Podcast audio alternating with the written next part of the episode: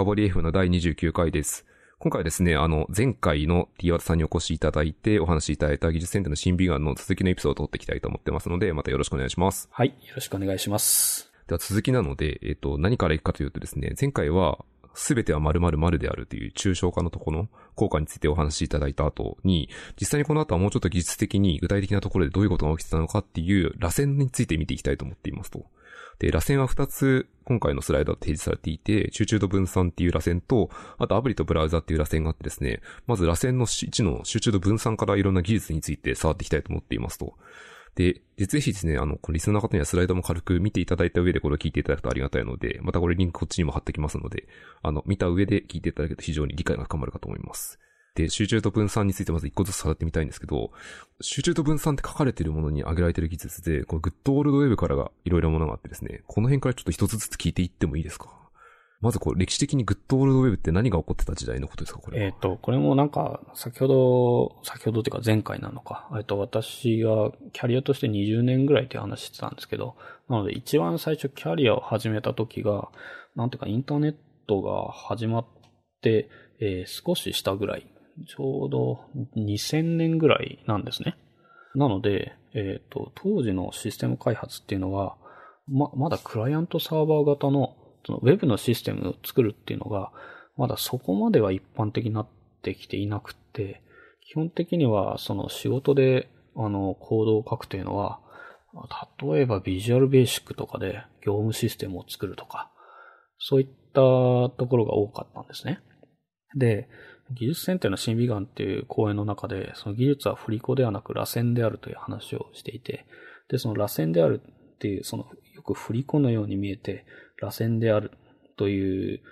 例えが出てくるものの代表的なものの一つが、その集中コンピューティングなのか、分散コンピューティングなのかとか、集中システムなのか、分散システムなのかというようなトレンドの移り変わりみたいなものがあって、で、なので一番最初の螺旋としてこれを持ってきたと。で、えー、なので僕のキャリアとしては、その業務システム開発とか、その受託開発で大規模なシステム作ったりというところから、あの、ウェブシステム開発の世界に、まあ、やってきたというようなキャリアを持ってるんですけど、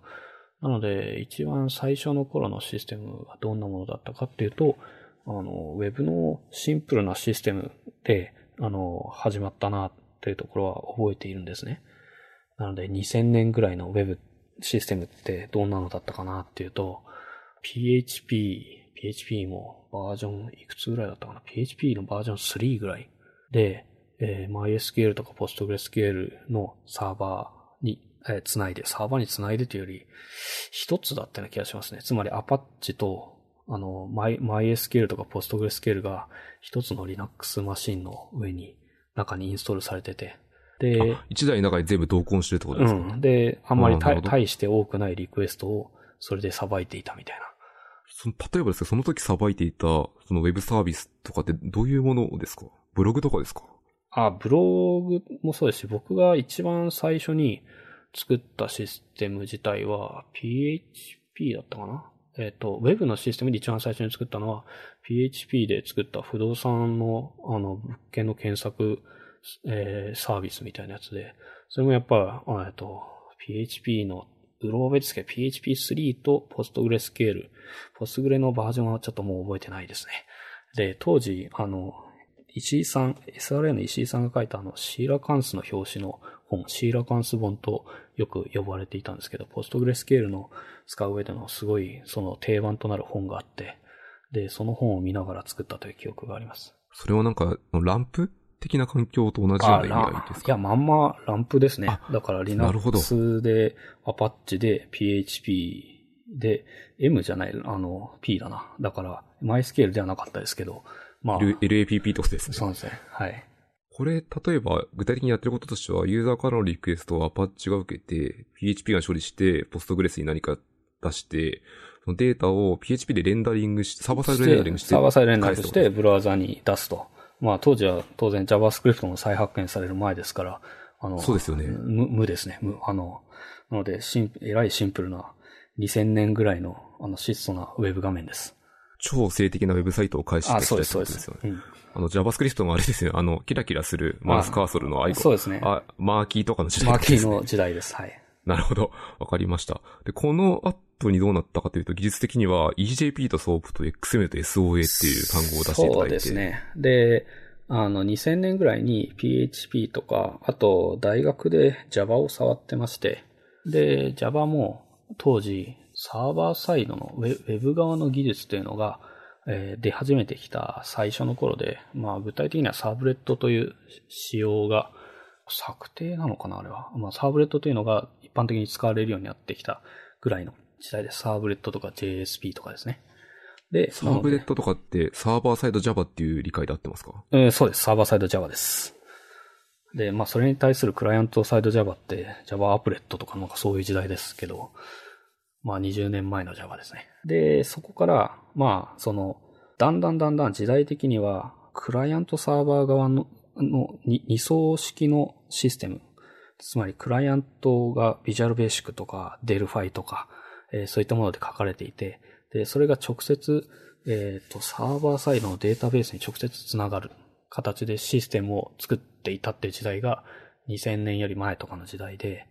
で、それに対して Web が出てきて、で、3層アーキテクチャになったんですよね。これが、えっと、ブラウザ、えっと、シンクライアントがあって、で、えっと、サーバー、ウェブサーバーとか、えっと、アプリケーションサーバーみたいなものがあって、で、データベースサーバーがあるというような3層システムになってきていて、で、その3層システムで業務システムも作ろうという時代になってきたっていうのが2002年とか2003年とかがちょうどその業務システムの世界、エンタープライズシステムの世界にもそのウェブの基盤みたいのが入ってきたというような時代でした。なので、それまでは VB とかで作ってたその業務用の画面みたいなやつをなんかブラウザーでも動くように頑張って作ろうと。で、サーバーサイドはなんかサーバーサイド Java とかでやろうみたいな、そんな時代背景だったんですよね。その時って例えばそのクライアント側で書いてる VB とかのやつは、クライアント側でかなりの機能を持ってるってことですか？かなりの機能を持つ。あ、す逆に言えばサーバーサイドはないですから、サーバーサイドは SQL サーバーとかだけですから、クライアンあ、そうか、直で繋いでるからないんですね。クライアントが全てです。うん。なるほど。それが、えっと、サーバーサイドに分解、あ、三層構造に分解されたので、クライアントが欲しいんなら何もしない、リクエストを送るだけってことになったんですそうですね。まあ言ってみればただのブラウザーになって、なので、インターネットエクスプローラーとか、ネットスケープナビゲーターとかその辺ですね。あの、クロームはまだないですからね。なるほど。えっと、聞きたいポイントとしては、そのさっきの用語をちょっと聞いてみたくて、例えば EJP とか SOAP ってこれは何者ですか？そうですよね。なので、そういったその、なんかシンプルなグッドオールドウェブの構造、そのランプスタックとか、そういったもので業務システムも作ろうって話になってきたときに、そうすると、その、業務システムってやっぱり結構複雑なんですよね。たくさんのことをできなきゃいけなくて、かつ、まあ、まあ、簡単に言えば、VB とか、その二層システムのリプレイスとかの案件とかも多かったわけで、そうすると、なんていうか、アズイズで機能が多いんですね。すでにいろいろできるようになってるものを、なんかウェブに載せ替えようみたいな話が多くって、で、そうすると、まあ、結構たくさんの機能を作らなきゃいけないし、たくさんの画面作らなきゃいけないし、えーそれだけじゃなくて、あの、もうすでにある既存の資産とかもうまいこと活用して作れるようにしたいなっていうような文脈もあったりして、それってその、いわゆる機関システム、さらになんかコボルとか RPG とかで書かれた機関システムがすでにあって、で、その機関システムの資産自体もうまいことつないで作りたいみたいな、あの、業務システム、企業の機関システムの、えーまあ、要件っていうのも出てくるので、そうすると、なんか、いろんなものと繋がなきゃいけない。繋いで、えっ、と、つまり一つの、そのサーバーの中で処理を完結することはもう難しくって、で、えっ、と、いろんな機能を持っているサーバーにその処理を投げて、で、結果をもらってきてシステムを動かすみたいな形にやっていかないと、まあ、基本開発もスケールしないし、既存資産も活用できないし、難しいねという話になったので、えーつまり集中だった、 good old web の時代だと集中コンピューティングだったものが、えー分分散コンピューティングになってくるんですね。これがなんかどっちかっていうとエンタープライズシステム、企業の基幹システムの開発においては分散システムを選択するという時代になったという感じです。で、その分散コンピューティングをしたいという、僕は Java プログラマーとして仕事のキャリア、さっき PHP で作ったっていうのはアルバイトで、で、仕事でコードを書き始めたのは Java で Java プログラマーとしてキャリア始めたんですけど、なので、どっちかっていうとちょっと説明が Java に偏るんですけど、その Java で、そのエンタープライズシステムの中で分散コンピューティングをしたいっていうのは、もう時代の流れとして明らかにあって、で、そこで出てきた技術要素が EJB。EJB っていうのはエンタープライズ Java Beans の略で、めっちゃエン、豆ですか？そう、めっちゃ、あの、エンタープライジーな道具の名前なんですけど。エンタープライズの Java の豆ってことですよそう、Java、Java、Java、コーヒーだからか。うん、それもあります。なるほど。で、Java Beans という仕様がすでにその前にあったんですよ。で、なるほど。その Java Beans という仕様は、ちょっともううろ覚えですけど、えっ、とですね、再利用可能な画面を作るための構成要素の部品みたいな仕様で確か Java Beans で出てきたと思うんですよね。ちょっとこの辺はうろ覚えなのでもう一度なんかショーノートで挽回したいところですけど、つまりなんかシンプルな Java のプログラムを書く上でのまたこれも制約なんですよ。制約があってなんかデフォルトコンストラクターしか書いてはいけないとか、ゲッターセッターを用意しなさいとか、コンストラクターはプライベートにしてはならないとか、なんかいくつかのルールがあって、で、そのルールを守ると、あの、確か VB みたいな感じでポトペタで画面を作れますよみたいな、そういったことを Java が目指していた時代があったんですよね。それは一種のこうコンベンションというかルールを決めてってことですよね。ルールを決めて、で、なんか、再利用可能な Java の部品を作っていきましょう。というので Java Beans という仕様が、その EJB より前に、だ、多分だいぶ前だったと思うんですけど、あ、すでにあって、で、それにエンタープライズって名前つけて、で、企業内のそのシステムの再利用可能な構成要素として、エンタープライズ Java Beans EJB という名前をつけて持ってきたというような感じです。なので、こいつは、いわゆる分散コンピューティングの、あまあ、簡単に言うと RPC で動かせる Java です。すごい雑に言うと。RPC で動かせる Java？あ、要するに、えっ、と、リモートマシン上にある Java のプログラムを呼び出すための仕組みが EJB ですね。これもまあ、なんていうか、ちょっと突っ込みどころのある雑な言い方なんですけど、まあ、あの、要するに Java プログラムを、えっ、と、リモート呼び出し可能にすれば、そのリモートにある Java 資産とか使えるじゃないかっていう話ですね。ああ、なるほど。その発想はすごいわかりやすいですね。そうですよね。すでにあるものはあるわけそう、すでにあるものがあったり、受け口に、えっ、と、EJB を受け口にして、そこからその既存資産を使ったり、つまりなんか会計システム、会会計のためのサブシステム、Java で書かれたサブシステム、あるいはもっと、えっ、と、違う言語で書かれたサブシステムみたいなのがあって、で、それを、えー会計システムを再構築するんじゃなくて、すでにある会計システムを再利用したいから、リモートから呼び出せるようにしたい。で、そのリモートから呼び出す仕組みとして、あの、いくつかあるんですけど、EJB では一種の RPC、リモートプロシージャーコールみたいな形で呼び出せるような、えー仕様を Java 側で決めて、で、呼び出せるようにしたというところですね。リモートで呼び出すので、必ずネットワークを介して何かメッセージを送らないともいけないんですけど、その時のメッセージはどういうプロトコルそれ何で送るんですか？えっ、と、これがですね、あんまり Java の呼び出しの時は、えっ、と、Java の、えっ、と、直列化、シリアライゼーションの仕様があって、で、なので、ああの、割と単純なデータ型に絞られた Java のデータ構造をシリアライズして向こう側に送るとか、まあ大体そんな感じだったなぁと、えー記憶してます。あ、なるほど。じゃあその向こう側ではそのデシリアライズして、元に戻して処理をするってことですね。そう。で、そうすると当然、やり取りできるのが Java に限られてしまうっていうことになっちゃうじゃないですか。だから Java to Java だったら通信できるけど、でも既存の企業の資産って Java だけじゃないよねみたいな話になってくるし、もっと、例えば社外のそのリソースとも、あのリモートプロシージャーコールみたいな形で相互接続したいっていうのが普通になってくるわけで。うん。時代の流れではそうです。そうですよね。なので、そうしたら、もうちょっと、その、なんか言語に閉じたシリアライゼーションの仕組みじゃなくて、えーもうちょっと言語非依存なデータ通信のやり方とか、えー処理の呼び出し方の仕様を決めて、で、相互接続性を上げていきましょうって話になるわけで、で、そこで、えっ、と、SOAP というプロトコルと、えーその上で XML をやり取りしましょうという時代になって、それが、うん、何年ぐらいだろう、2000、それも2002年とか2003年とかそのくらいかなというところですね。っていうので、もうちょっとベンダー非依存で言語非依存な形でリモートコールをやりましょう。そのために、まあ比較的シンプルと思える、えー、プロトコルっていうのを再設計して、で、その上で XML をやり取りしましょうとなったって感じですね。で、まあその後、えっ、ー、と、全然シンプルじゃなくなっていくので、えっ、ー、と、 SOAP って確か、 Simple、えっ、ー、と、 Simple Object？今ちょっと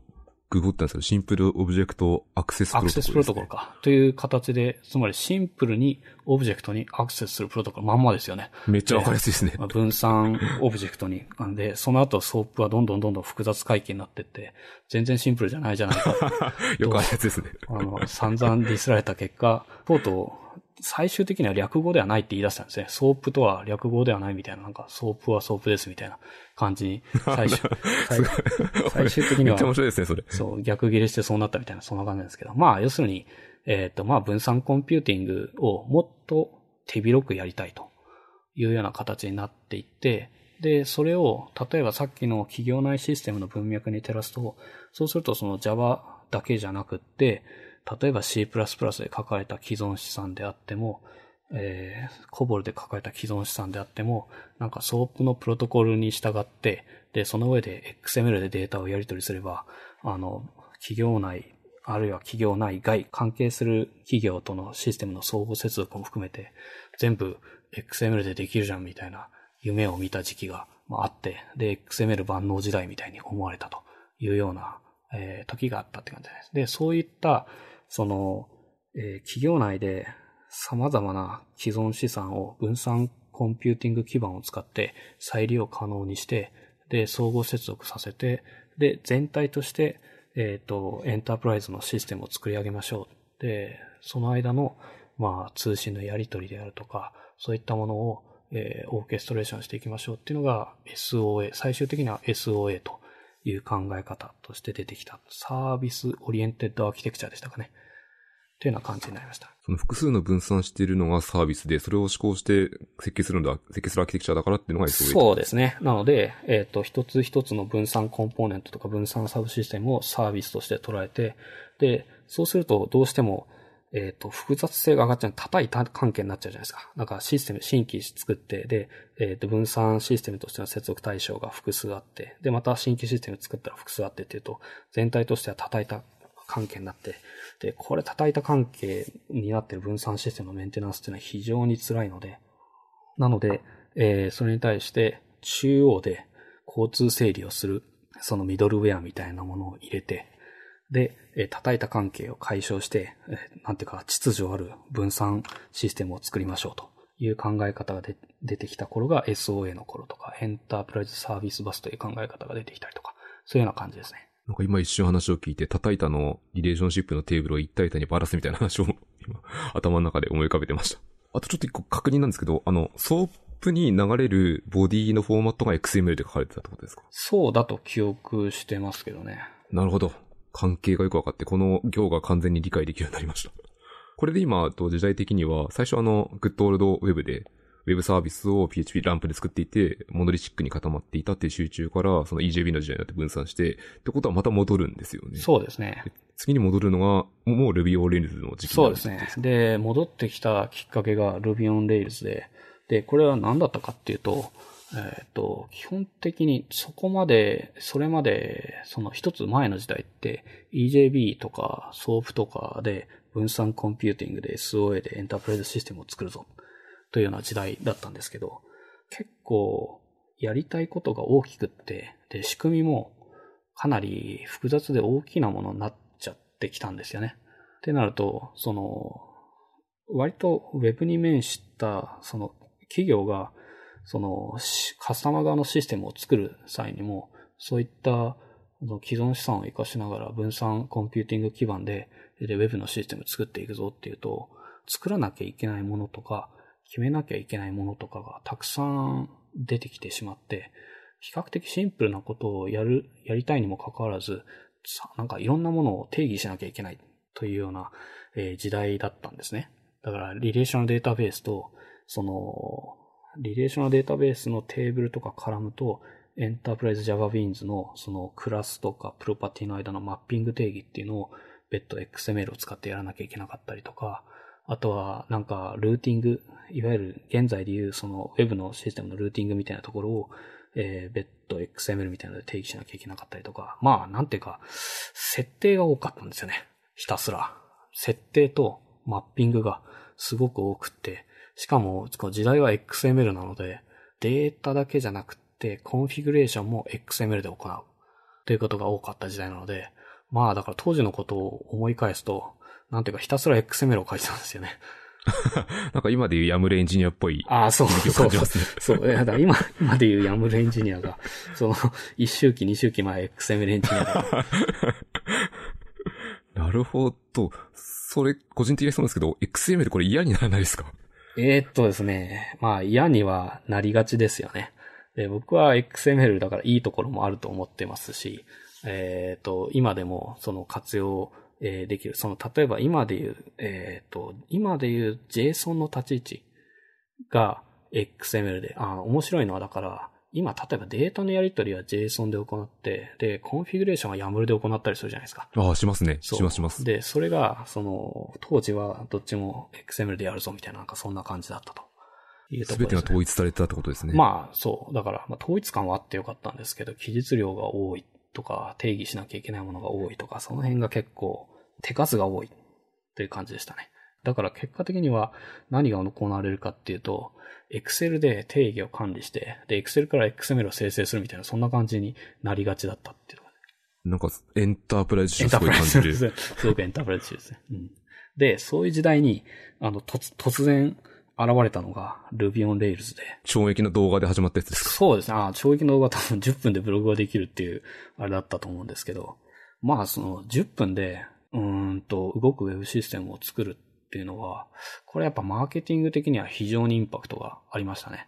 なんでかっていうと、それまでのテクノロジースタックで10分で動くものを作ってさすがに10分はよほど自動化に投資してないと無理みたいな感じだったので、えー、で、Ruby on Rails が何を問いかけたかっていうと、その、様々な設定であるとか、マッピングであるとか、そういったものっていうのは、基本的にはルール、統一されたルールがないからこそ、そういった、えー、異なる、えー、ものに対するマッピングであるとか、その一種のソフトウェア上のすり合わせみたいなもんですよね、マッピングっていうのは。そうですね。コンフィグで決めるってことですもんね。うん、で、そうじゃなくて、もう一個しかルールがなければ、設定はいらないじゃないかと。っていうのが、えっ、ー、と、コンフィグレーション、あ、 Convention over Configuration って考え方。つまり、設定より規約。規約を守れば無設定でもいいよという考え方が、まず Ruby on Rails がもたらしたものなんですよね。で、それのインパクトはやっぱり強かったです。なんでかっていうと、大体においてテーブル名と、えっ、ー、と、エンタープライズ JavaBeans のクラスの名前っていうのは、基本的には複数形と単数形の違いぐらいしかないし、プロパティ名とカラム名は一緒だし、一緒なんだけど、1対1マッピングみたいなやつをまあひたすらやっていかなきゃいけなかったみたいな感じのところがあったんですけど、それに対してテーブル名と、その、えっ、ー、と、Rails でいうところのアクティブレコードのモデル名っていうのは、単数形と複数形、今、今でもそうですけど、テーブル名って複数形で付けることが多いんですね。で、そうですね。レコードが複数ありますもんね。単数形と複数形の違いしかないんだったら、その単数形複数形の変換は Rails 側でやるから、だからマッピングは書かなくていいよと。で、カラム名とプロパティ名の、えー、名前が完全に一致するんだったら、えー、マッピングは書かなくていいよと。で、書かなくていいっていうのは、つまりコード0行っていうことですよね。で、コード0行とか設定0行っていうのが生産性としては最も高い状態じゃないですか。最高ですね。うん。ということで、つまり、えっ、ー、と、一定のルールを覚えることで、で、そのルールに則っっているならば、多くのことは、その、明示的な設定なしに、えー、開発することができるというようなルールをえー、一貫してもたらしたんですね、Ruby on Rails は。えー、ウェブシステムを作る上においては。この全時代からするとかなり真逆なことをやってくるそう、真逆なんですよ。まあ、なので、まあ、一種のアンチテーゼみたいな形でも出てきたんですけど、で、なので、かつ時代自体は、えっ、ー、と、ウェブのスタートアップ企業がたくさん出てきている時代だったんですね。なので、システムを早く作って、で、早くリリースして、で、えっ、と、市場に出してフィードバックサイクルを回すということの方がずっと大事だったんですよね。なので、えっ、と、Ruby on Rails で、その Ruby on Rails のルールの上に従ってシンプルなシステムを作って、で、それをシンプルな Web システムとして世に出して、で、そこで開発のスピードの方が、そのずっと、なんていうかレバレッジが効くというか大事な時代だったっていう時代の追い風もあって、Ruby on Rails は一気に、えっ、ー、と、Web システムの作り方を Rails 以前と以後で大きく変えるぐらいのインパクトがある、えー、ソフトウェアのリリースになったわけですね。なるほど。じゃあ背景にはそのビジネスマーケットのその市場の要求っていうのもあったってことなんですね。で、なので、そうすることによって、えっ、ー、と、Web システム自体は、その分散システム前提で作るという時代から、そうじゃなくて新規事業とかに関しては、もっと、あの、モノリシックな、あの、ウェブシステム、集中システムで、だから Rails のサーバーと、あとデータベースサーバー、さすがに1台でやるっていう時代じゃなくなってたと思うので、その2、2つサーバーがあれば、それ、それでいいよというような、えー、形になって、で、もしそれで、あの、処理が、あの、賄いきれなくなるんだったら、Rails のサーバーをシェアドナッシングで横にだんだんだんだん増やしていけばよいというような時代になってきた。なので、一気に、えっ、ー、と、集中コンピューティングの方に、また価値が戻ってきた、えー、螺旋が戻ってきたというような形ですね。なるほど。これちょっと一個質問があって、今これ、例えばそのスタートアップとか、新規事業系のところは Ruby on Rails みたいな、こう、モノリスティックで一気に作れる方に、一気に軸が動いていったんですけど、エンタープライズの世界はこの時どんな感じだったんですか？エンタープライズの世界は、えっ、ー、と、記憶を開けると、基本的には二つに分かれたと思っていて、既存資産っていうのは引き続き、やっぱり大事なわけですから、既存資産自体を引き続き EJB とか、あとは CORBA とか、まあ SOAP とかいろいろ使って、えー、オーケストレーションしながら、えー、作っていくという世界は引き続き続いていたと思うんですけど、えー、そその中の構成要素というのは、だんだんだんだん変わってきていて、これはその Ruby on Rails の登場の前後で、その Web のシステムの作り方っていうのは大きくインパクトがあって変わり始めたので、その効率的に企業内の Web システムを作るとか、えー、そういった基盤っていうのは、えっ、ー、と、影響、Rails から影響を受けて、だんだんだんだん変化し始めてきているというような感じです。あとは、企業システムの、特にカスタマーに面した新規のサブシステムとかに関しては、えっ、ー、と、Ruby on Rails 採用するかっていうと、またそれはテクノロジーツタク的に違うんですけど、でも、その Ruby on Rails の影響を受けた、もっと、なんていうか、早く、迅速に開発ができるような、つまり、えっ、ー、と、規約、設定ではなくて、規約をベースにした、えー、Web のシステムを作るという仕組みが企業内のシステムにもだんだんだんだん入り始めてきたという時期だったなと思ってます。なるほど。ちょっとこの Ruby って動的な言語で型が当時はなかったもの、また完全になかったものなので、企業はなかなかちょっと手堅さ的に選びづらいかなって気もしていて、その時は多分、やっぱこう Java とかは既存資産というか既存の開発ノウハウからも使う人が多いような気がしていて、この時ってもうなんかスプリングとかそういうのもあったじゃないですか？そうですね、ありましたね。なので、そのスプリングとか、あとは、日本で言えばシーサーとかあって、で、それが、じゃあスプリングとかシーサーとかの方が Ruby on Rails より前に出てるんですよ。で、前に出てるところに対して Rails が出てきて、一気にスプリングとか、あの、 Seasar とかも EJB に対するアンチテーゼとして出てきていて、EJB はとにかく、なんていうか、プロセスが重い。で、作らなきゃいけないものも多くって、重いので、もっと、その、 lightweight にえー、Java で作っていきましょうという文脈でスプリングが出てきたんですけど、そのスプリングですらまだ重いと言い切言い切る形で出てきたのが Ruby on Rails なので、当然スプリングとかそれに影響を受けて、もっとずっと設定を減らす方向にどんどんどんどんシフトしていくんですね。なるほど。じゃあその Ruby on Rails が他のものに関してもかなり強い影響を与えるそうですね。強い、とても強い、えっ、ー、と影響をいろんなものに与えました。結果的にはだから、レイルズの登場以後、他の言語のエコシステムとかフレームワークにおいても、やっぱりその設定を減らすとか生産性に投資する、ベロシティを上げるとか、えー、そういったところの意識がどんどんどんどん増えていった。結果、まあエンタープライジーな分野においても、あの開発にかかるコストとかはだんだんだんだん下がっていったというように考えています。なるほど。大変よくわかりました。ちょっと話を戻します。集中と分散の話をしていて、今集中で Ruby on Rails まで行ったので、また次のテーマに行きたいんですけど、この次に書かれているトピックが REST と POX over HTTP っていうものがあります。で、REST はあの結構前回でもご説明いただいたので、POX over そう HTTP ってですねこれは何者ですか？はい。で、POX over HTTP っていうのは、POX って POX ってなんだって話なんですけど、これは Plain Old XML のことです。ということで、まあ、単なる XML ですね。で、単なる XML っていうのはどういうことかっていうと、単なる XML じゃない XML っていうのは、 SOAP の XML とか、要するになんか、たくさんの要件を、えーパスしなきゃいけない、割と複雑めの XML が、その企業内のシステムとか分散システムをやり取りしていたんですけど、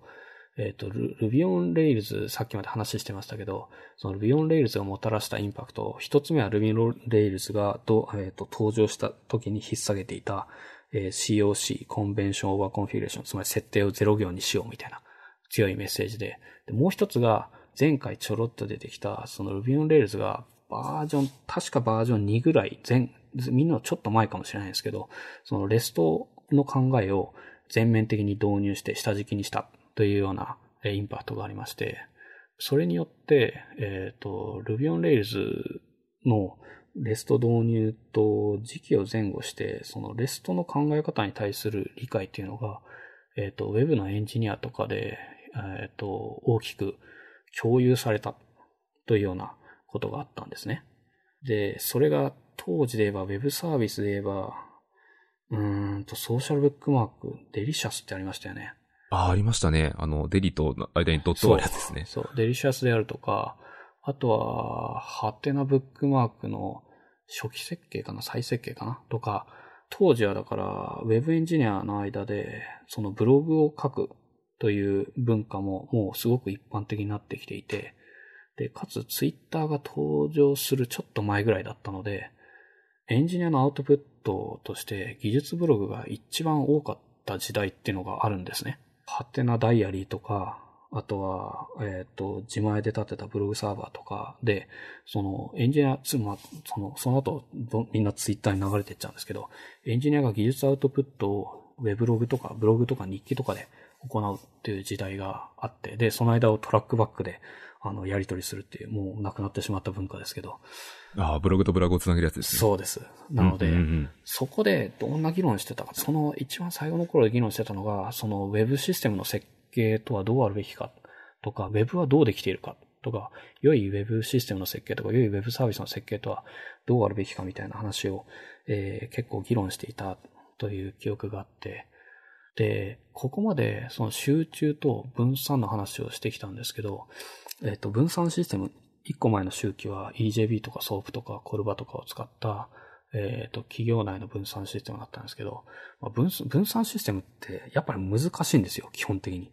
考えなきゃいけないことは多いし、決めなきゃいけないことは多いし、しかもそのリモートプロシージャーコールとかを使ってるので、その、できることも多いんです。相手方に期待することも多いし、えっ、と、調べなきゃいけない。あの、向こうのサーバーが何をできるか、どんなメソッドを持ってるかみたいなところも調べなきゃいけないこと多いし、で、渡さなきゃいけない、そのメソッドに渡さなきゃいけない形式みたいなものも調べなきゃならないし、みたいな形で、で、かつ、その、ネットワーク越しの、えー呼び出し自体も非常にオーバーヘッドがかかり、で、かつ、その、不定期に失敗する可能性もありみたいなので、分散システム難しいね、となって、その難しいね、というものの、難しさの認識とかもあって、Ruby on Rails のインパクトがより大きくなったっていうところもあるんですけど、なので、分散システムって難しいやんみたいな考え方があったんですけど、えーよく Web の仕組み自体を勉強してみて、で、良い Web サービスとは何、どん、何かとか、どういう設計がいい設計か、それでその、ゲットとポストとプットとみたいな話であるとか、URL 大事な話であるとか、そういったことを、こう、エンジニア界隈で再度勉強してみて気づいたのが、あの、分散システム難しい難しいって思っているし、実際難しいし、で、えー実際分散システムってじゃあ大規模な分散システムってどうやって設計すればいいんだろうっていうのを、まあ、いろんなスケールで途方に暮れてるところがあったんですけど、よくよく落ち着いて、よく落ち着いて冷静になって考えてみると、分散システム、ものすごく成功した分散システムを、えー自分たちは一つだけ知っていて、かつ毎日使ってるじゃないかってことに気がついたんですね。それが、あの、ワールドワイドウェブですよね。めっちゃ身近にありましたね。そう。というので、なんか、分散システム難しいな、みたいな形で議論していたんですけど、よく考えたら毎日使ってるものがで一つめちゃくちゃ成功してる、よく設計されてるやつがあるじゃないかってことに、知ってる人は知ってたんでしょうけど、えっ、と、僕に関しては再発見したんですね。再発見っていうか、改めて気づいたという形なんです。で、そうすると、まあ、前回喋ったそのレストの制約の仕組みとか、えっ、と、統一インターフェースの仕組みであるとか、URL の仕組みであるとか、そういったものが、えー、様々な制約というのが一つ一つ、えっ、と、互いに互いを補完し合うような形で、分散、Web という巨大な分散システムであっても、えー破綻なく運用できていると、設計できているという事実を、えー発見するんですよね。そうすると、その Web、ワールドワイドウェブの、まあ、よくできた、よく設計されてよくできた分散システムとしての設計ってやつは、当然、えっ、と、自分たちが作る分散システムの設計にも、えー適用可能であるし、適用できる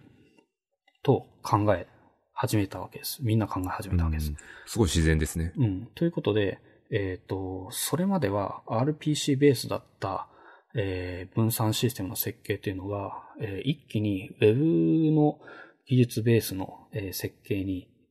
越していくんですね。で、なので、それまでは名詞が少なくて動詞が多い。リモートプロシージャーコールの世界で、えー分散システムを作っていて、いろんな壁にぶつかっていたものが、そうじゃなくて、えっ、と、Web の世界って、つまり動詞が少なくて名詞が多い。っていうような世界だったわけですよね。うん。ちょっと一個確認したいんですけども、RPC だと、その動詞が多いっていうのは、その、プロシージャーコールで、リモート側の関数を呼び出せるので、関数名は無限にあるので、そうそう何でも動詞で表現しちゃうってことですよね。そうです、そうです。で、レストだと8種類のメソッド、ACB メソッドしかないので、それで何とかするしかないっていう世界ってことですね。そうなのでうんわ、かりました。あの、まあ、ルールがあって、で、できることが少ないので、結果的には要するに、えっ、と、情報を取ってくるなら GET メソッドで設計するべきだし、だからその何を取ってくるという URL の設計、および、えっ、と、リクエストとレスポンスの設計に集中できるっていうことになりますし、何かを、え作るのであれば、ポスト出しみたいな形になるわけですよね。ってなると、設計として一本筋を通せるようになってきて、企業内の分散システムであっても、Web の技術を変容して作れるようになってきた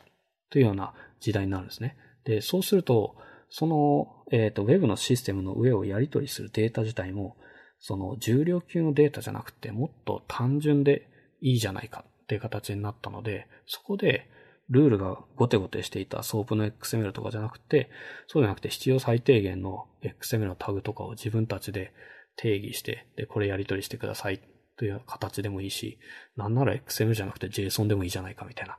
当時ちょうど AJAX という技術が出てきて、で、AJAX ってその JavaScript のまあ再発見のきっかけになるわけですけども、その AJAX って AJAX の X って XML ですよね。なので、ですね。当時はだからまだ XML でデータをやり取りするっていうのが一般的だったんですけど、その直後ぐらいに JSON になるわけですけど、なので、えっ、と、レストフルな Web サービスがシンプルな XML とか JSON とかを、えー、レストのインターフェース上でやり取りしますというような、えレベルにだんだんだんだん、え収束していくんですね。システム設計が。そういうことによって、その Web のシステムのあの、あり方を学ぶ。ワールドワイドウェブの設計を学んだり、レストを学んだりすると、分散システムの設計自体も学ぶことができて、で、かつ、その知識自体は結構レバレッジが効くと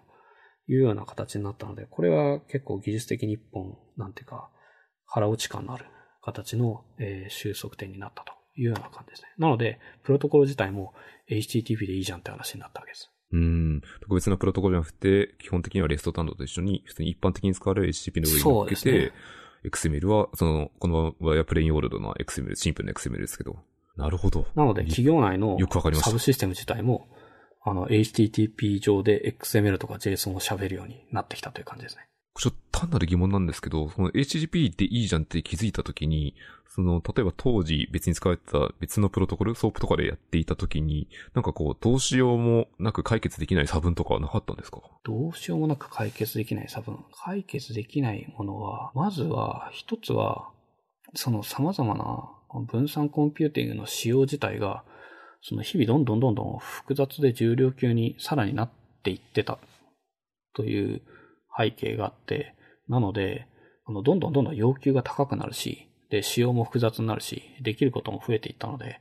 まず勉強しなきゃいけない量とか、あるいは実装しなきゃいけない量とかもどんどんどんどん増えてしまって、かつすごく複雑になってきてしまっていたんですよね。なので、まあ、仕組みがすごく複雑で重量級になってしまっていて、まず学習コストとか構築コストとかコスト面ですごく問題を抱えていた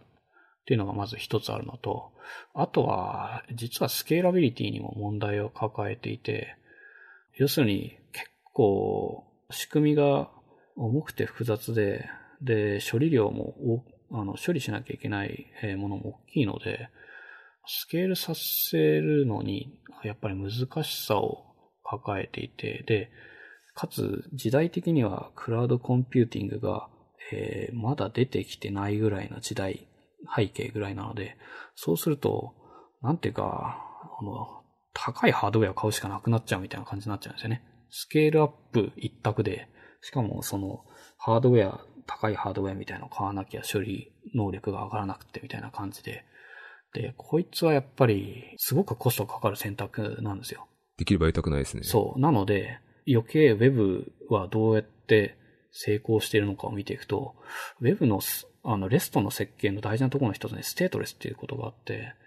で、ステートレスなサーバー自体を、つまりシェアドナッシングでステートレスなサーバーを、その横に並べて負荷分散させることでスケールさせる。つまり、あの、スケールアウトって考え方ですよね。で、スケールアウトという考え方自体も、だから、例えば業務システムの世界とかは Web から逆輸入したんですよね。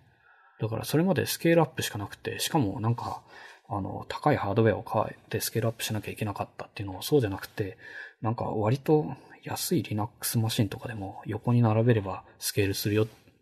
というのが Web のシステムとかで実現していて、で、それを例えば企業のシステムにおいてもそのアーキテクチャっていうのを適用することができるっていう形になったので、結構テクノロジースタックがシンプルになった。ウェブの仕組みを勉強することによって、シンプルな構成要素でスケールするシステムっていうのを作れるようになってきたっていうところは大きいなと思います。ってことはあれですね、 SOAP から REST とかそのシンプルな時代に行くにあたって、むしろなんかそのどうしても解決できない課題ってのはそこまでなくて、むしろ今まで持っていた課題がどんどん楽になっていったっていう遷移になるんですかうん。まあ、多分複雑性とかの観点ではもう袋小路に来ていて、とても複雑になっていて、かつスケールアップでそれをなんとかしのぐっていうのは、まあ限界に来ていたっていうものから、制約を保ったシンプルな分散システムっていうのを、スケールアップじゃなくてスケールアウト、安いマシンでも横に並べるみたいな。だから一時期、あれですよね、自作 PC でランプスタックを横に並べるウェブ企業とかいっぱいいたじゃないですか。クラウド前にあ、なんか、写真で見たことありますね。あ、そう。多分そういう、もう若いエンジニアの方とかの写真で見たとか、そういう認識に多分なっちゃうと思うんですけど、クラクラウドコンピューティング前の時代って、要するに、ハードウェアでさ、なんて言ったんですかね、サーバーをハードウェアで買って、ラックにマウントして、データセンターに納入しないと、ウェブサーバー、ウェブシステムが動かなかった時代なわけですから、だから、その安いマシンでもガンガン横に並べればスケールするっていうのは結構革命的だったんですよね。なんか、ちょっと今一瞬、僕の中に写真が2つ思い浮かんだのは、そのゴリゴリのエンタープライズのデータセンターにラッキングするってやつと、メタルラックの上に丸出しで置く基板をマザーボードで並べるみたいな。そうそうそうそう。その写真両方今思い出しました。これちょっとあれですね、今これ一瞬脱線なんですが、白状すると、このままだと多分3時間ですら終わらないことに気づいたので、はい、まずいですね。えっと、私は、あの、諦めることにしました。なるほど。あの、このポッドキャストは深掘り FM なので、掘れるだけあって、あの、継続的に撮っていけばいいかな継続的に、はい、撮れればいいですね。はい。っていうので、あの、終わるまで時間をかけてもらって。わかりました。ちょっと、はい。ちょっと、和田さんには、なんか何回かに分けてお付き合いいただくしかないかなって思います。はい、今、えっと、レストとポックスオーバー ICC まで来たので、次のトピックで、JSON サーバーとコンテナ技術っていうのは、あ、これさっきできた JSON まんまですか、ね、そうですね。なので、えっと、POX over HTTP は XML やり取りしようだったんですけど、その後、その、XML じゃなくて、なんか JSON で十分だったってことにみんな気づいちゃうんですよね。うん。これはなんで気づいたんだろう ?JavaScript が本当に使い出されああ、それもあります。だから、AJAX って言うけど、みんな X 使ってないじゃんみたいなのもあって、あの、最初は XML だったんですけど、まあ、JavaScript ですから、当たり前だけど XML 扱うより JSON 扱う方がはるかに簡単なんですよね。そうですね。うん。で、はるかに簡単だったというので、サーバーから JSON を返させてみると、実はその POX を返していたものも JSON でいいじゃん別にっていう形に、えーみんな気づいちゃったんですよね。しかもその JSON.parse とかすれば一瞬で使えますからね。そう、一瞬で使えるし、JSON の方が、まあ、仕様が狭いんですよね、すごく。えっ、と、でできることが少なくって、仕様が狭くて、一部狭すぎる問題はあるんですけど、それはそれとして、その JSON で十分だし、しかもそのデータ量という意味でも XML より JSON の方がずっと小さいんですよ。XML って閉じタグが必要なので、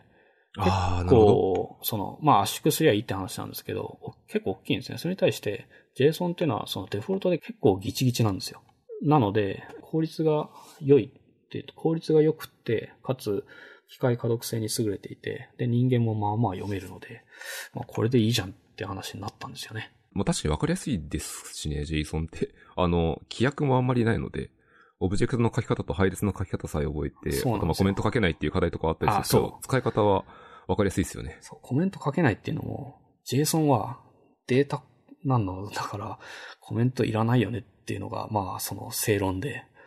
後々の世の中で JSON でコンフィグレーション書き始めるから、コメントが欲しくなっちゃうんですよね。あの、サーバー間をやり取りするデータにコメントはいらないので。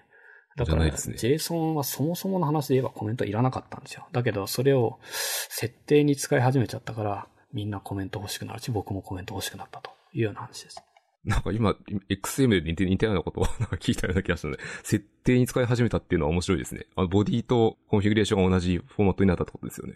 なので、まあ、ちょっと脱線したんですけど、だから JSON で十分だったということに気づいたのと、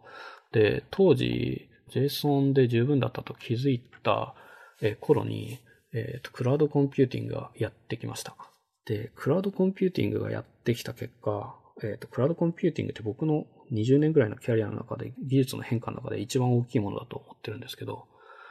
まあ、コスト構造、えっ、と、インフラストラクチャーのコスト構造とかがもう一気に変わったんですよね。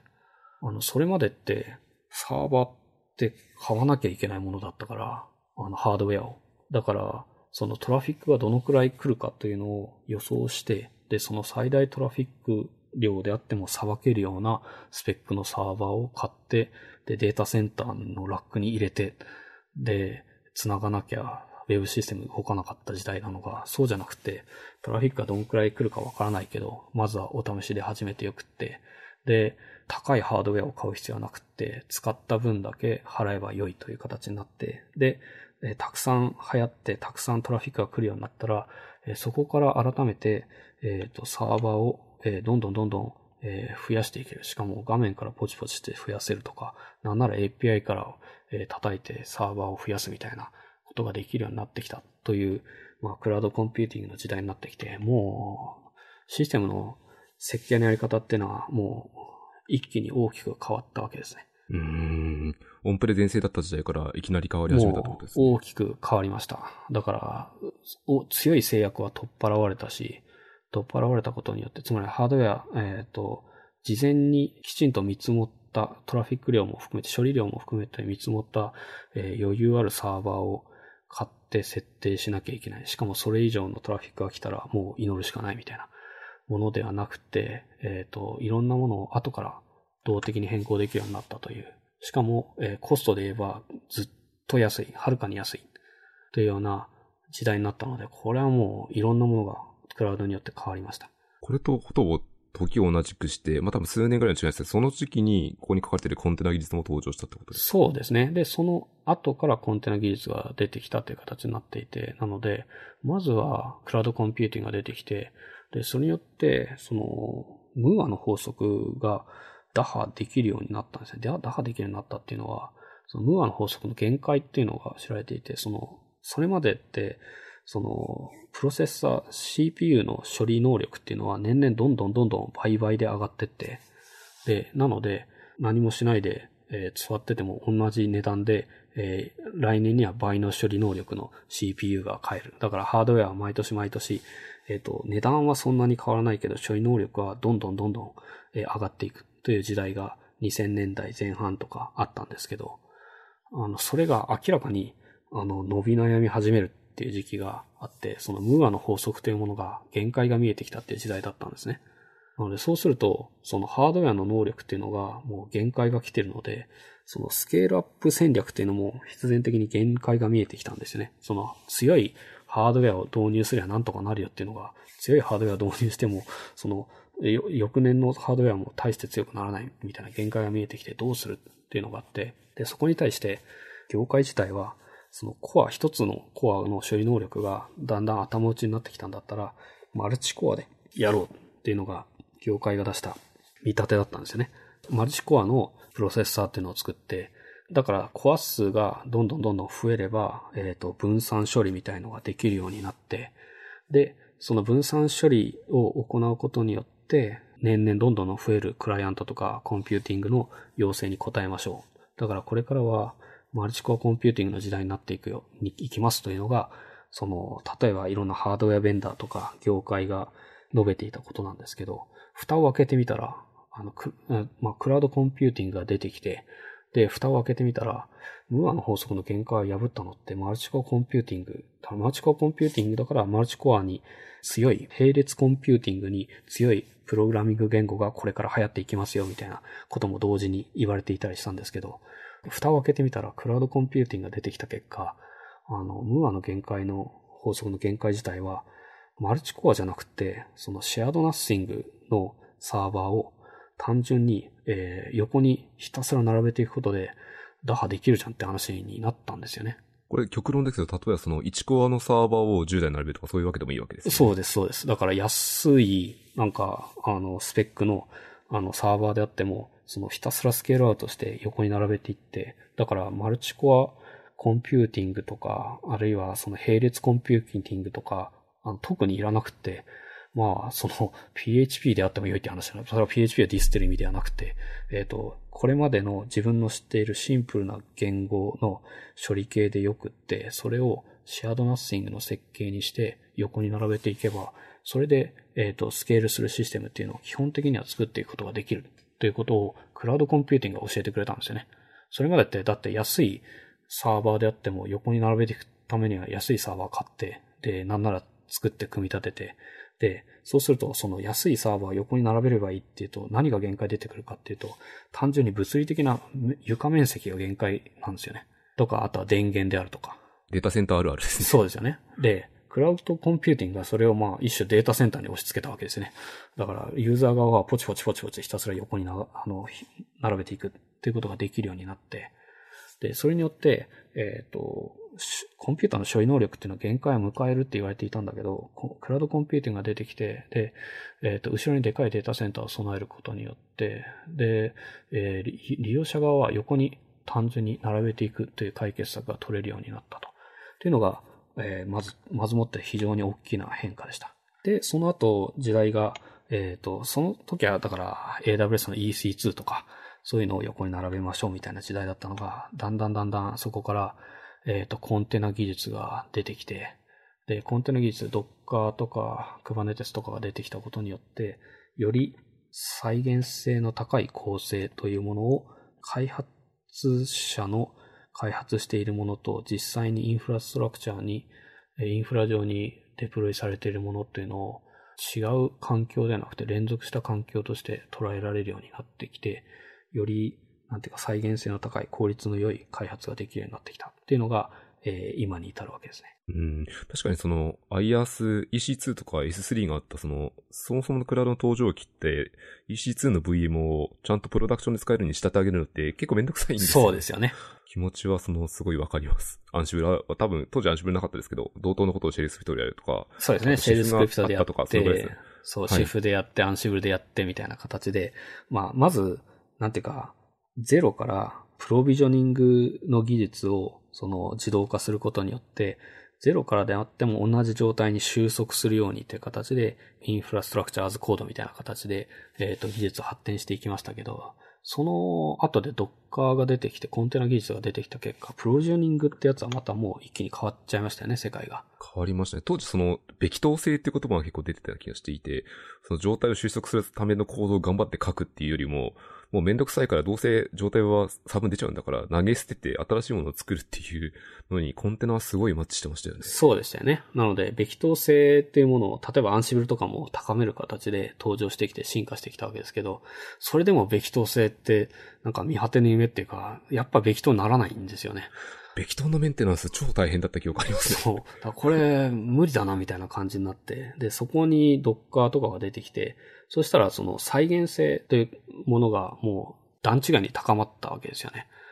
で、それによって大きく開発のインフラストラクチャーと運用のインフラストラクチャーっていうのを地続きにすることができて、これも大きな大きな革命でしたよね。ちょっと今話を一回本題に戻して、今これ螺旋の話で集中と分散という筋だとすると、今その、えっと、アプリケーションは未だに多分こう Ruby on Rails とかで書かれてるものがたくさんあった時だと思ってこれが分散に戻ってくるという時代です。うん。なので、まあ、Rails で作ったとしても、その Rails、2006年に Rails で作ったサービスも、2011年になればかなり巨大化してるわけで、で、巨大化すると、その、モノリスが逆に牙を剥き始めるわけですよね。あのつ、つまり何でも詰め込んでるレイルズがあるってことですよね、うん、そう。だから、なんか巨大なレイルズの単一の本丸システムがあって、で、それがかなり大規模になってきていて、で、新規事業だともっとガンガン攻めのコードを書いて攻めのデプロイしたいんだけど、えっ、ー、と、既存のシステム自体のデプロイのスピードに合わせなきゃいけなくて、攻めのデプロイができないとか、あるいはなんか、その既存の、えっ、ー、と、インフラストラクチャーの部門に関しては、その開発部門がガンガン機能を開発してガンガンデプロイされても、それだとインフラストラクチャー的にはいつまで経っても安定しないので、すごく困るであるとか、そういった様々なウェブの企業の中であっても大きくなってくればいろんな問題とか圧力とかが出てくるわけですよね。で、それに対して分散システムとは、成功する分散システムとかよくできた分散システムとはどういうものかっていうのを Web から学んでいるので、Ruby on Rails のシステムであっても、その Web の技術を使って分散システムにすればいいですよねって話になってくるわけで、で、そうすると、えっ、ー、と、それまでは Ruby on Rails のシステムって HTML を返してたわけです。そのエンドユーザーに HTML を返してブラウザで描画してたものが、その Ruby on Rails のシステムであっても、一種の既存システムに社内資産ってやつになるわけですよね。で、つまり Ruby on Rails のシステムも JSON を返して、で、えっ、ー、と、新しいシステム自体はその Rails のシステムから受け取った JSON をいろいろ手を入れて、で、エンドユーザー側に返すとか、そういったアーキテクチャとかにだんだんなってくるわけで、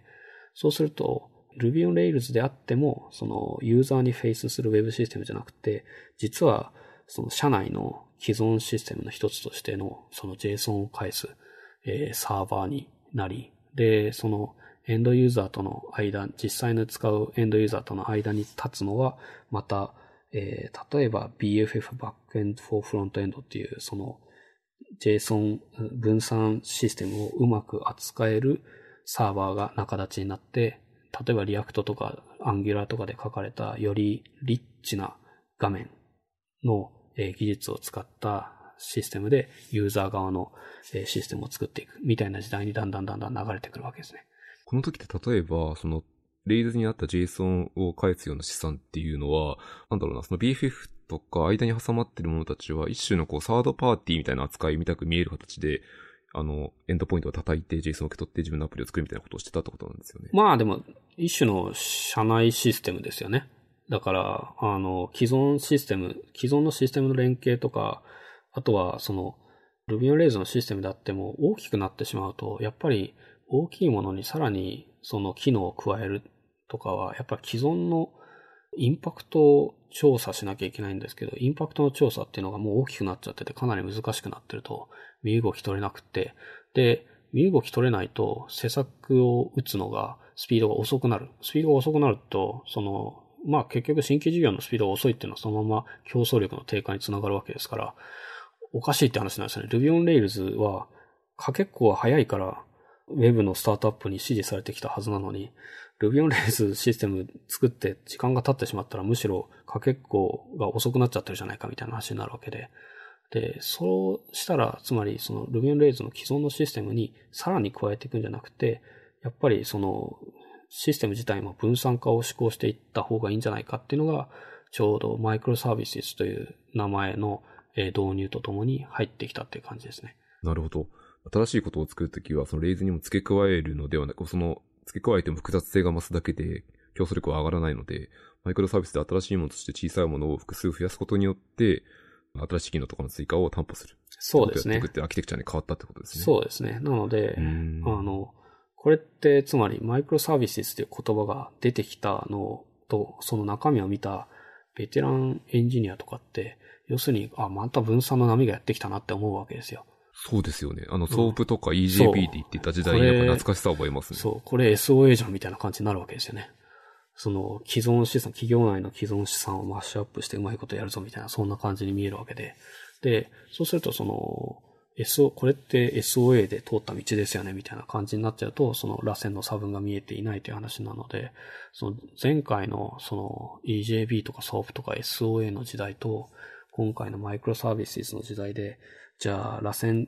からで戻ってきたな、なんでで、で、何が差分なのかっていうのを、見に行くことができれば、長所も短所も見えてくるじゃないかって話になるわけで。で、この螺旋の差分自体は、一番大きいのはやっぱインフラの進化ですね。えっ、と、クラウドコンピューティングとコンテナ技術です。これが前回の周期には当然なかったわけで、前回の周期って何やってたかって、つまりサーバー、強い箱を買ってたんですよね。当時は確かにそうですよね。オンプレでその最強のサーバーを買って。オンプレで最強のサーバーを買って頑張ってメンテナンスしてたっていうのに対して、そうじゃなくて、もうインフラストラクチャーっていうのは基本的にプログラマブルになって、で、エラスティックに増減可能になったわけで、そうすると、デプロイメント自体にえっ、ー、と、濃淡をつけられるようになったんですよね。つまり、攻めたい新規事業自体は、もう1日、あの、てか1時間に1回ぐらいデプロイしてガンガン攻めていくし、そうじゃない、その守りの、フェーズに入ったシステムに関してはもっとゆっくりと開発してゆっくりとデプロイしてもいいしって話になるので、その企業のシステムが一つの、え、ー、と、デプロイメントパイプラインに乗って全部運命共同体みたいになるんじゃなくて、その攻めの部門と守りの部門っていうのはそれぞれ独立したデプロイをできるようにしていった方がお互い幸せであるというような形になり、ということはつまりそのインフラストラクチャーが進化してクラウドとかコンテナ技術が出てきて、かつ考え方、開発方法論的にはコンティニアスデリバリー、継続的デリバリーの考え方とかが出てきたので、それによってそのマイクロサービスを構成する技術的な基盤というのはある程度揃ってきたという形になるんですよね。で、そこに最後のそのいわゆる開発者と、えー、運用チームっていうのが、え、それぞれ KPI が異なりますし、評価基準とかも異なるんですけど、開発、開発っていうのはもう機能をガンガン作れ、作る方が基本的には評価が高いし、それに対してインフラストラクチャーと運用部門っていうのは基本的には何事もないっていうのが評価が最も高いって話なので、これは水と油で、で、つまりはその開発ガンガン進めても運用チームは開発をえー、機能をバンバンデプロイしたくはないっていうと、やっぱりこれは話にならないわけで、なので、えっ、ー、と、チームを一つにして、で、評価基準を一つにして、同じバスに乗って、同じビジネスの成功というゴールに向けて、一緒のバスで行きましょう。と言い始めたのが、デボ o p s なわけですよね。このデボ o p s ってまさにこの一つのチーム、一つのマイクロサービスをするチームっていう感じですね。うん。で、それによって、現代的な、えシステム開発っていうのは、よりその仮説検証のプロセスというのを DevOps のチームで、えー、ぐんぐん回せるようになってきたっていうのは、やっぱり、そうすると前回の SOA の周期と、やっぱだいぶ進化してるなって話なんですよね。そうですね。前回の、別の言葉で言うと前回の時代ってまさにこうペットにちゃんと名前を付けて可愛がる時代。そうそうそう。もういつの間にか全部家畜になってる時代になってますね。そうですよね。だから全部、その、えっ、ー、と、インフラストラクチャーの構成要素というやつは、よりえっ、ー、と、プログラム可能になって、より数は増え、数は増えたんですけど、把握の度合いとか再現可能性の度合い自体はもっとぐっと高まってる。だからレベルとしてはもうずっと上がってるわけですよね。で、それによって、その企業自体は、コンウェイの法則、つまりそのシステムのアーキテクチャ自体は企業の構造を模倣してしまう。悪い意味、良い意味でも悪い意味でも模倣してしまう。という、そのコンウェイの法則というのがあるんですけど、そのコンウェイの法則自体をもっと逆手に取ることができるんじゃないかと考え始めて、えっと、リバースコンウェイマニューバーってその逆コンウェイ戦略というのがだんだん攻めの、ガンガン攻める企業においては出てきたって話ですよね。そのシステム、システムのアーキテクチャに組織の構造の方を合わせようという考え方まで生まれてきたっていうのが、まあ現在に至るというような感じなわけです。つまりこうコンテナとかクラウドに適したアーキテクチャを先に考えて、それに合うような組織構造を考えた方が。ビジネス上強いっていう意味だったんですか？そう。むしろだからビジネス上のアジリティも高くなるという考え方にまでやってきたっていうことは、まあ随分時代変わったなって話なので、やっぱ EJB 時代とだいぶ、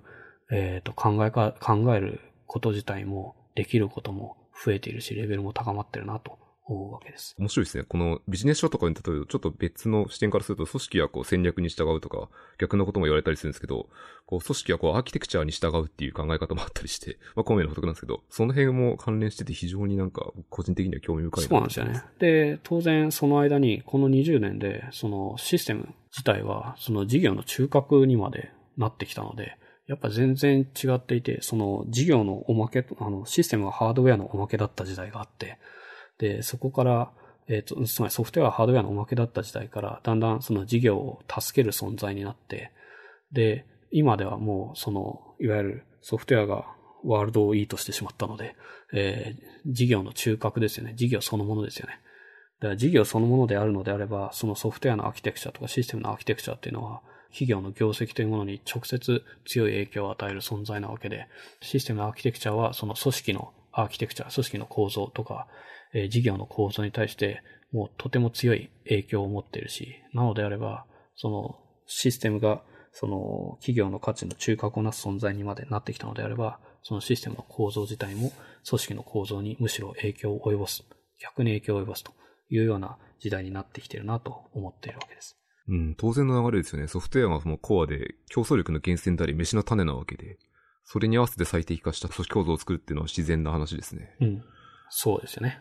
わかりました。ちょっとあれですね。あの、あと2項目だけあって、そこを話をしてこのエピソードを聞きたいと思ってるので、そうですね。残りのあと単語だけさらいたいと思いま。す。はい。はい。で、次はスワガーとグラフ Q と GRPC っていうものがあって、ということでこれはどういうところでできたんですかね？もうこの辺は現在の話ですよね。で、はい。えっ、と、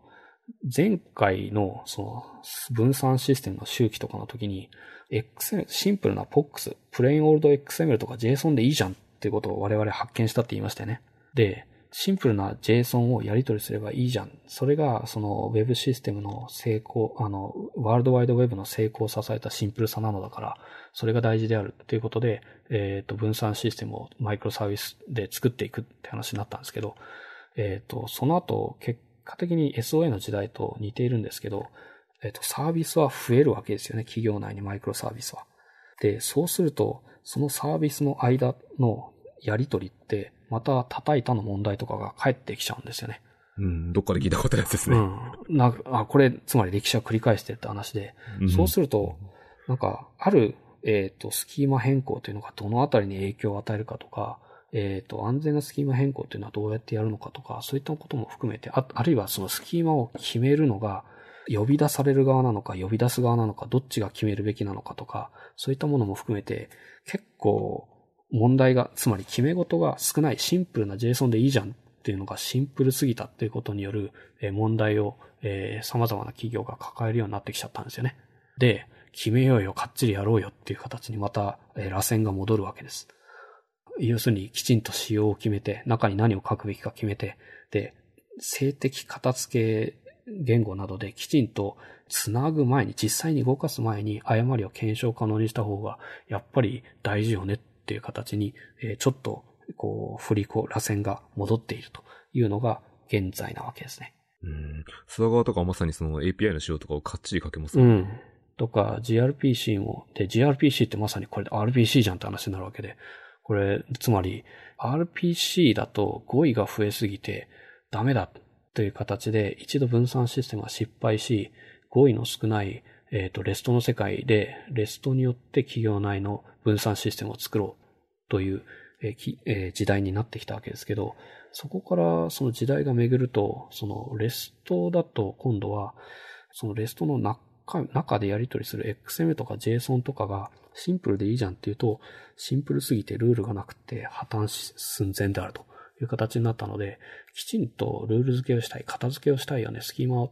作りたいっていうので、えー、例えば並べたのが Swagger と GraphQL と gRPC なんですけど、この3つのその技術って、実は狙ってるところって結構違うんですよね。GraphQL と gRPC は全然違うけど。でもそれぞれに共通してるのが実はあって、それはなんか性的な型検査みたいなものをある程度支援してるっていうとこなんですよ。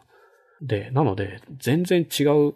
は全然ではないけど、結構狙いは違うものなのに、みんな採用しているのはなんでかっていうと、その意味だと静的型付き言語、例えば、クライアントサイドもタイプスクリプトのシェアってこの3年ぐらいでものすごく増えましたよね。伸びましたね。うん。で、それもやっぱり、えっ、ー、と、まあ、えっ、ー、と、システムが大規模化すると、複雑化するとど、どうしても人間の、その、把握できる複雑さを超えてしまうので、まあ、機械に肩代わりしてもらおうって考えるのが自然なわけで、そうするとやっぱり、その静的型付きへの螺旋みたいなやつが、まあ、戻ってってるわけですよね。今、静的片付き言語にちょっと追い風が吹いてるみたいな形ですけど、それはやっぱり、その扱うものが複雑で大規模化したっていうのが、やっぱり背景としては大きくって、で、それとタイミングを同じにするように、なんか、グラフ QL とか gRPC とか出てきたっていうのがまず一つあります。で、もう一つが、分散システムであっても API を決めるのってそれも、これまでサーバー側だったんですよね。サーバー側が API を定義して、クライアント側がそれを使うっていう関係が一般的だったんですけど、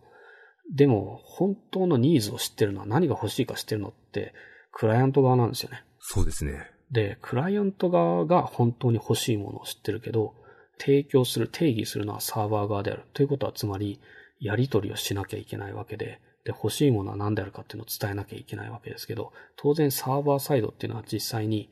えっ、ー、と、利用されてる側からは遠いので、本当に何が欲しいのかとか、やっぱわからない。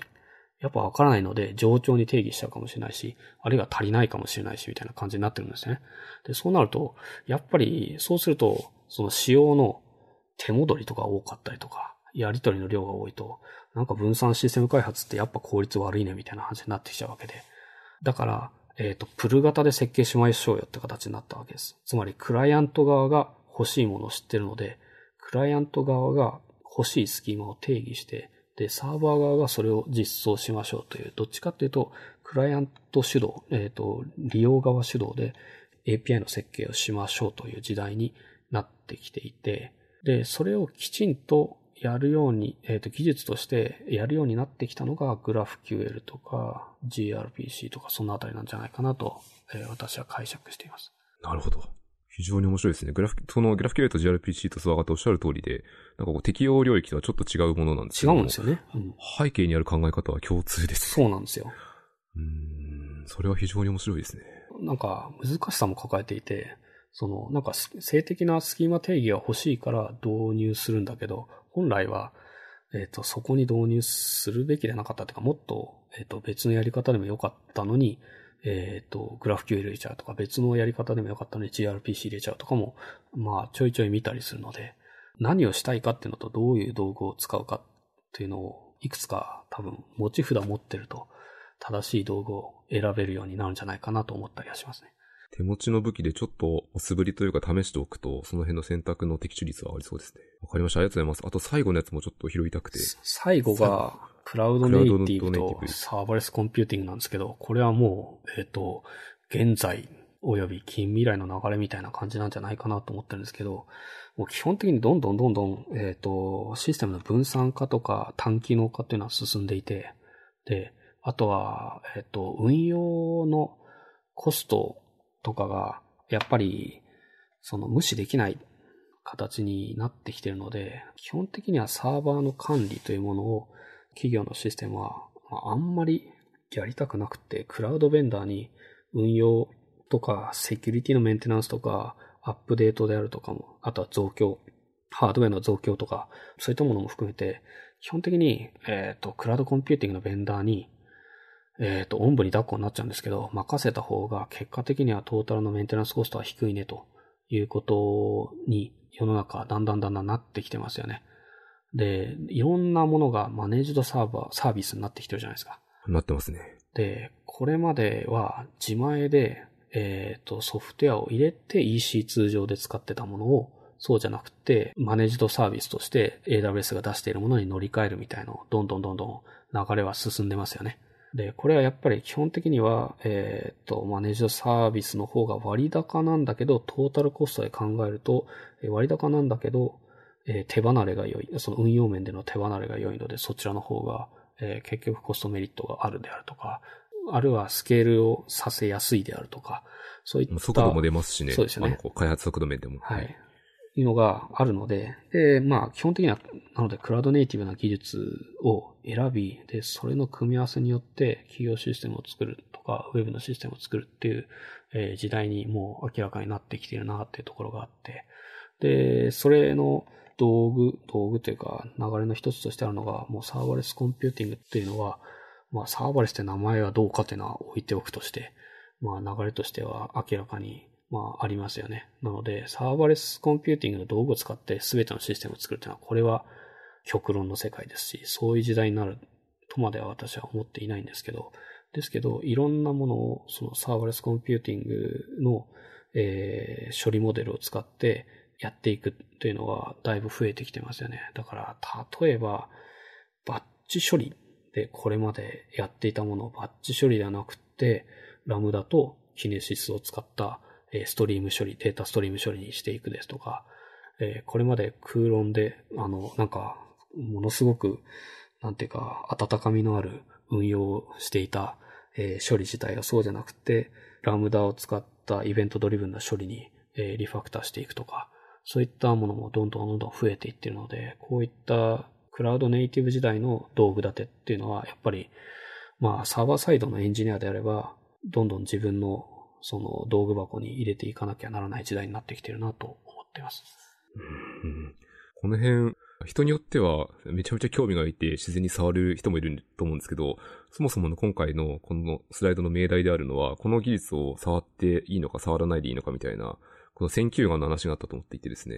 うん、言いたいポイントとしては、なんか僕はすごい好きなんですぐ触っちゃうんですけど、多分、各々の選球眼というか、お好みの軸が今度は話に出てくると思っていて、ね、そうですね。その辺選ぶときに、なんかもう、その軸がないと選びきれないぐらいなんか今出てるなっていう話を聞いていて思いましたね。うん、うん、うん。まあ、しかもね、AWS サミットとか行くと、毎年凄まじい量の新サービスが出てきたりして、で、じゃあ何を選ぶのかみたいな話にもなっちゃいますもんね。なりますね。うん、っていうのをなんかちょっと聞いていて今思いました。今日多分今回ショーノートを作るんですけども、ショーノートに載ってる技術量の量だけでもかなりなものになるので。そうですね。うん。指針にはなるんじゃないかなと思って今聞いておりました。はい。ということですね、かなり長くなってしまいましたね。まだ半分ぐらいしか消化してないですけど。あの、はい。あの、延長戦をまた、はい。いつか、はい。続きをお話しできればと思います。はい。じゃあですね、あの、前回言わせたんですけど、このポッドキャストはハッシュの深掘りでフィードバックを募集しておりますので、ぜひあの、前回のものを含めて何かコメントがあれば出していただけると非常にありがたいです。はい。よろしくお願いします。はい。前回と今回にわたって、和田さんどうもありがとうございました。ありがとうございました。